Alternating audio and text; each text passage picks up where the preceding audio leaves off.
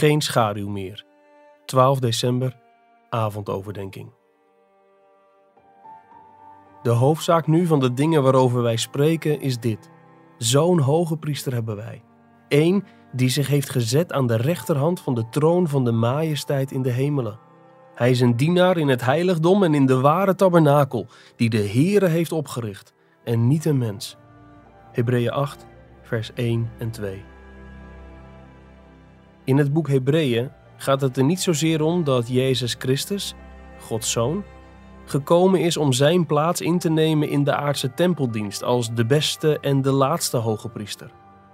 Het gaat erom dat hij is gekomen om de priesterdienst te vervullen en te beëindigen, om zo al onze aandacht te richten op hemzelf en zijn priesterlijke werk voor ons.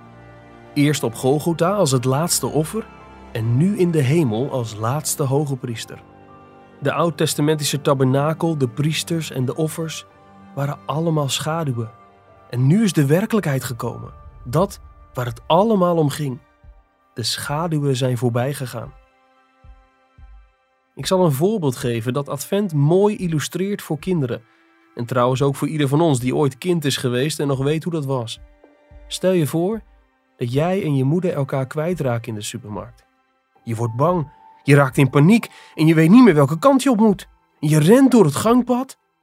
Net voordat je in huilen uitbarst, zie je aan het eind van het gangpad een schaduw op de vloer die heel veel op je moeder lijkt. En dat maakt je weer blij. Maar wat is nu beter? De blijdschap die je voelt als je die schaduw ziet? Of de blijdschap als je je moeder echt om de hoek ziet komen? Zo is het ook als Jezus komt om onze hoge priester te zijn. Dat is kerst. Met kerst verdwijnt de schaduw. Die wordt vervangen door waar het echt om gaat. Net als bij die moeder die de hoek omkomt en alle rust en vrede die dat bij een kind geeft.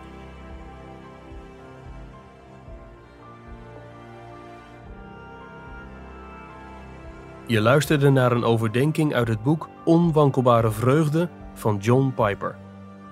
Het boek bevat 50 ochtend- en avondoverdenkingen voor Advent om je te helpen Christus centraal te stellen.